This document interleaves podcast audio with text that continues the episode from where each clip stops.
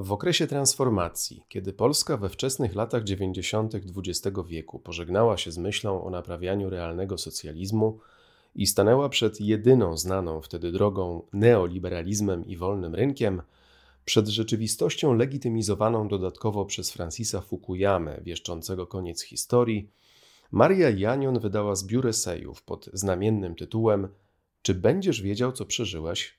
Choć nie identyfikuje się z ówczesnymi poglądami Marii Janion, to w zadanym przez nią pytaniu dostrzegam bardzo istotną rolę humanistyki w czasach przemian, transformacji i załamania oswojonych stylów życia i oczywistych dotąd paradygmatów. Humanistyka podjąć musi pracę redefinicji dotychczasowych pojęć, które zawsze mają historyczny charakter dokonać reinterpretacji dotychczasowych znaczeń, być może nawet wykonać pracę wyparcia z naszych podręcznych słowników tych terminów, które tracą ważność w czasie pandemii, albo stracą ją wtedy, gdy próbując na nowo urządzić świat, będziemy musieli przewartościować i przepracować nowe sposoby naszego życia.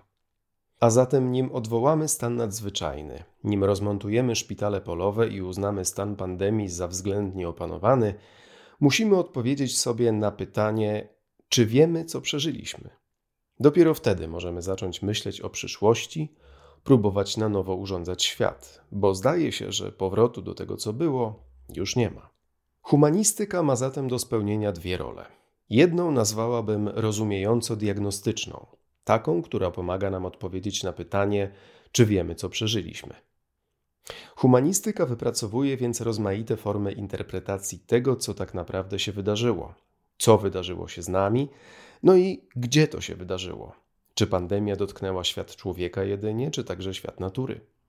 A może raczej obnażyła, że ten podział jest już od dawna nieaktualny, o czym próbowali przekonywać nas badacze z kręgu nowej humanistyki i posthumanizmu.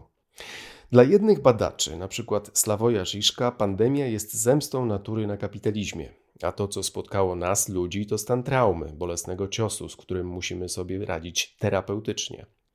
Najpierw przychodzi zaprzeczenie, potem złość, negocjacje, depresja i w końcu akceptacja.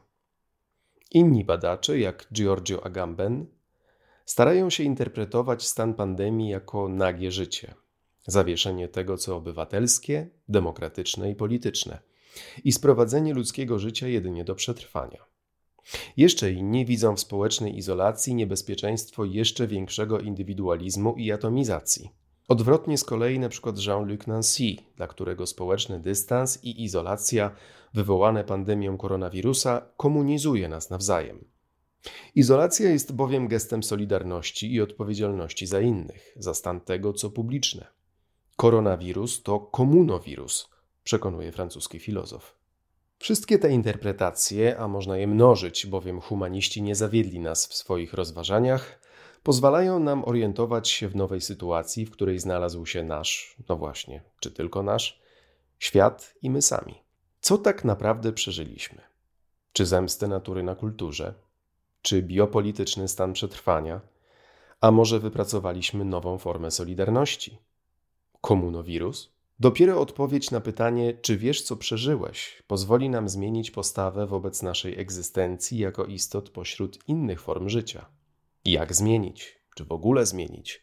Czy jest szansa na powrót do normalności? Czy to koniec świata, jaki znamy? Drugą funkcją humanistyki, tym razem funkcją nie tyle interpretatywną, choć z niej wynikającą, jest funkcja krytyczna, która nieuchronnie wiąże się z budowaniem wizji lepszego życia. Humanistyka jest surowa w ocenie zastanej rzeczywistości. Widzi jej niesprawiedliwość i dlatego eksperymentuje w projektowaniu alternatyw dla istniejącego systemu. Przed współczesną humanistyką rysuje się więc od dawna zapowiadana konieczność przyjęcia roli utopistycznej, odważnego, śmiałego rysowania pożądanych stanów, innego niż dotąd świata. Humanistyka przyszłości jest wyrazem nadziei na to, że jest alternatywa, są różne możliwości upomnienia się o przyszłość.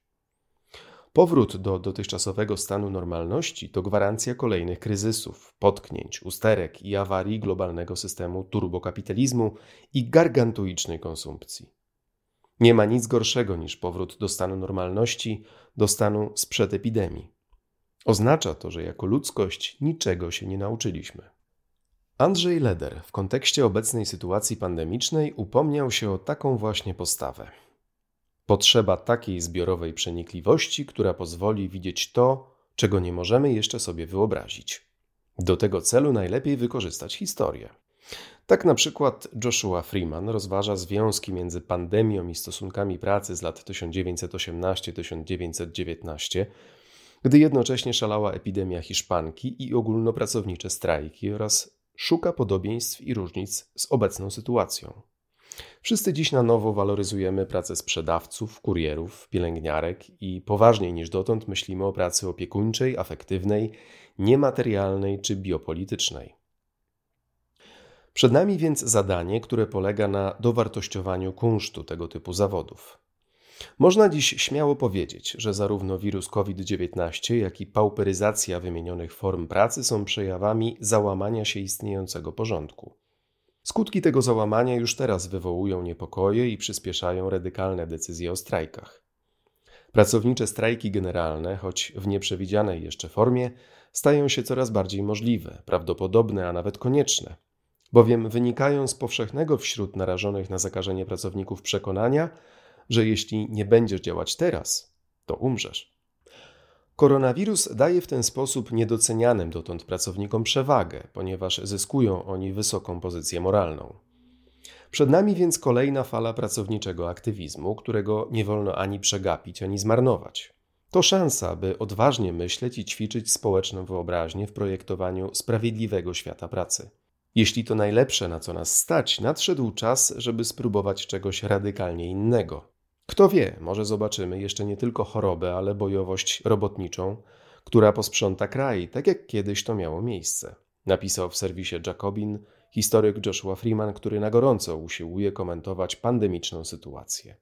To szansa na wyobrażanie sobie świata bardziej solidarnego, opartego na kooperacji, a nie konkurencji, na realnie działających instytucjach, które reagują szybko i skutecznie, nie pozostawiając jednostki samej sobie, lecz traktując ją jako podmiot praw, demokratycznie wypracowanych i faktycznie sprawowanych, jak i obowiązków, które odpowiedzialnie realizuje. To czas, by ponownie przemyśleć ideę obywatela zamiast konsumenta, by na nowo rozważyć, czym jest polityczność, by uwspólnić podstawowe prawa do godnego życia, zdrowia, edukacji, zamieszkania.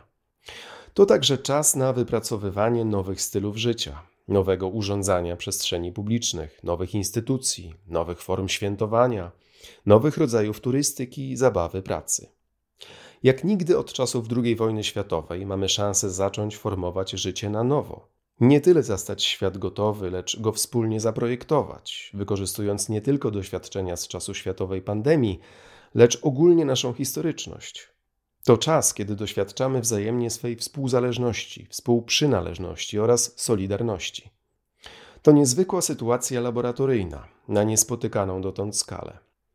To czas stawiania pytań, nadawania sensu temu przeżywanemu właśnie doświadczeniu, metodycznego błądzenia i demokratycznego ustanawiania nowego ładu. To czas, który może nas uwspólnić. Trzeba tylko mieć odwagę, by myśleć utopijnie. W obliczu takiego zagrożenia, jakie właśnie przeżywamy, obowiązkiem humanisty jest dawanie krytycznej nadziei, Ewa Domańska, i budowanie radykalnej wyobraźni. Radical Imagination, Nick Taylor.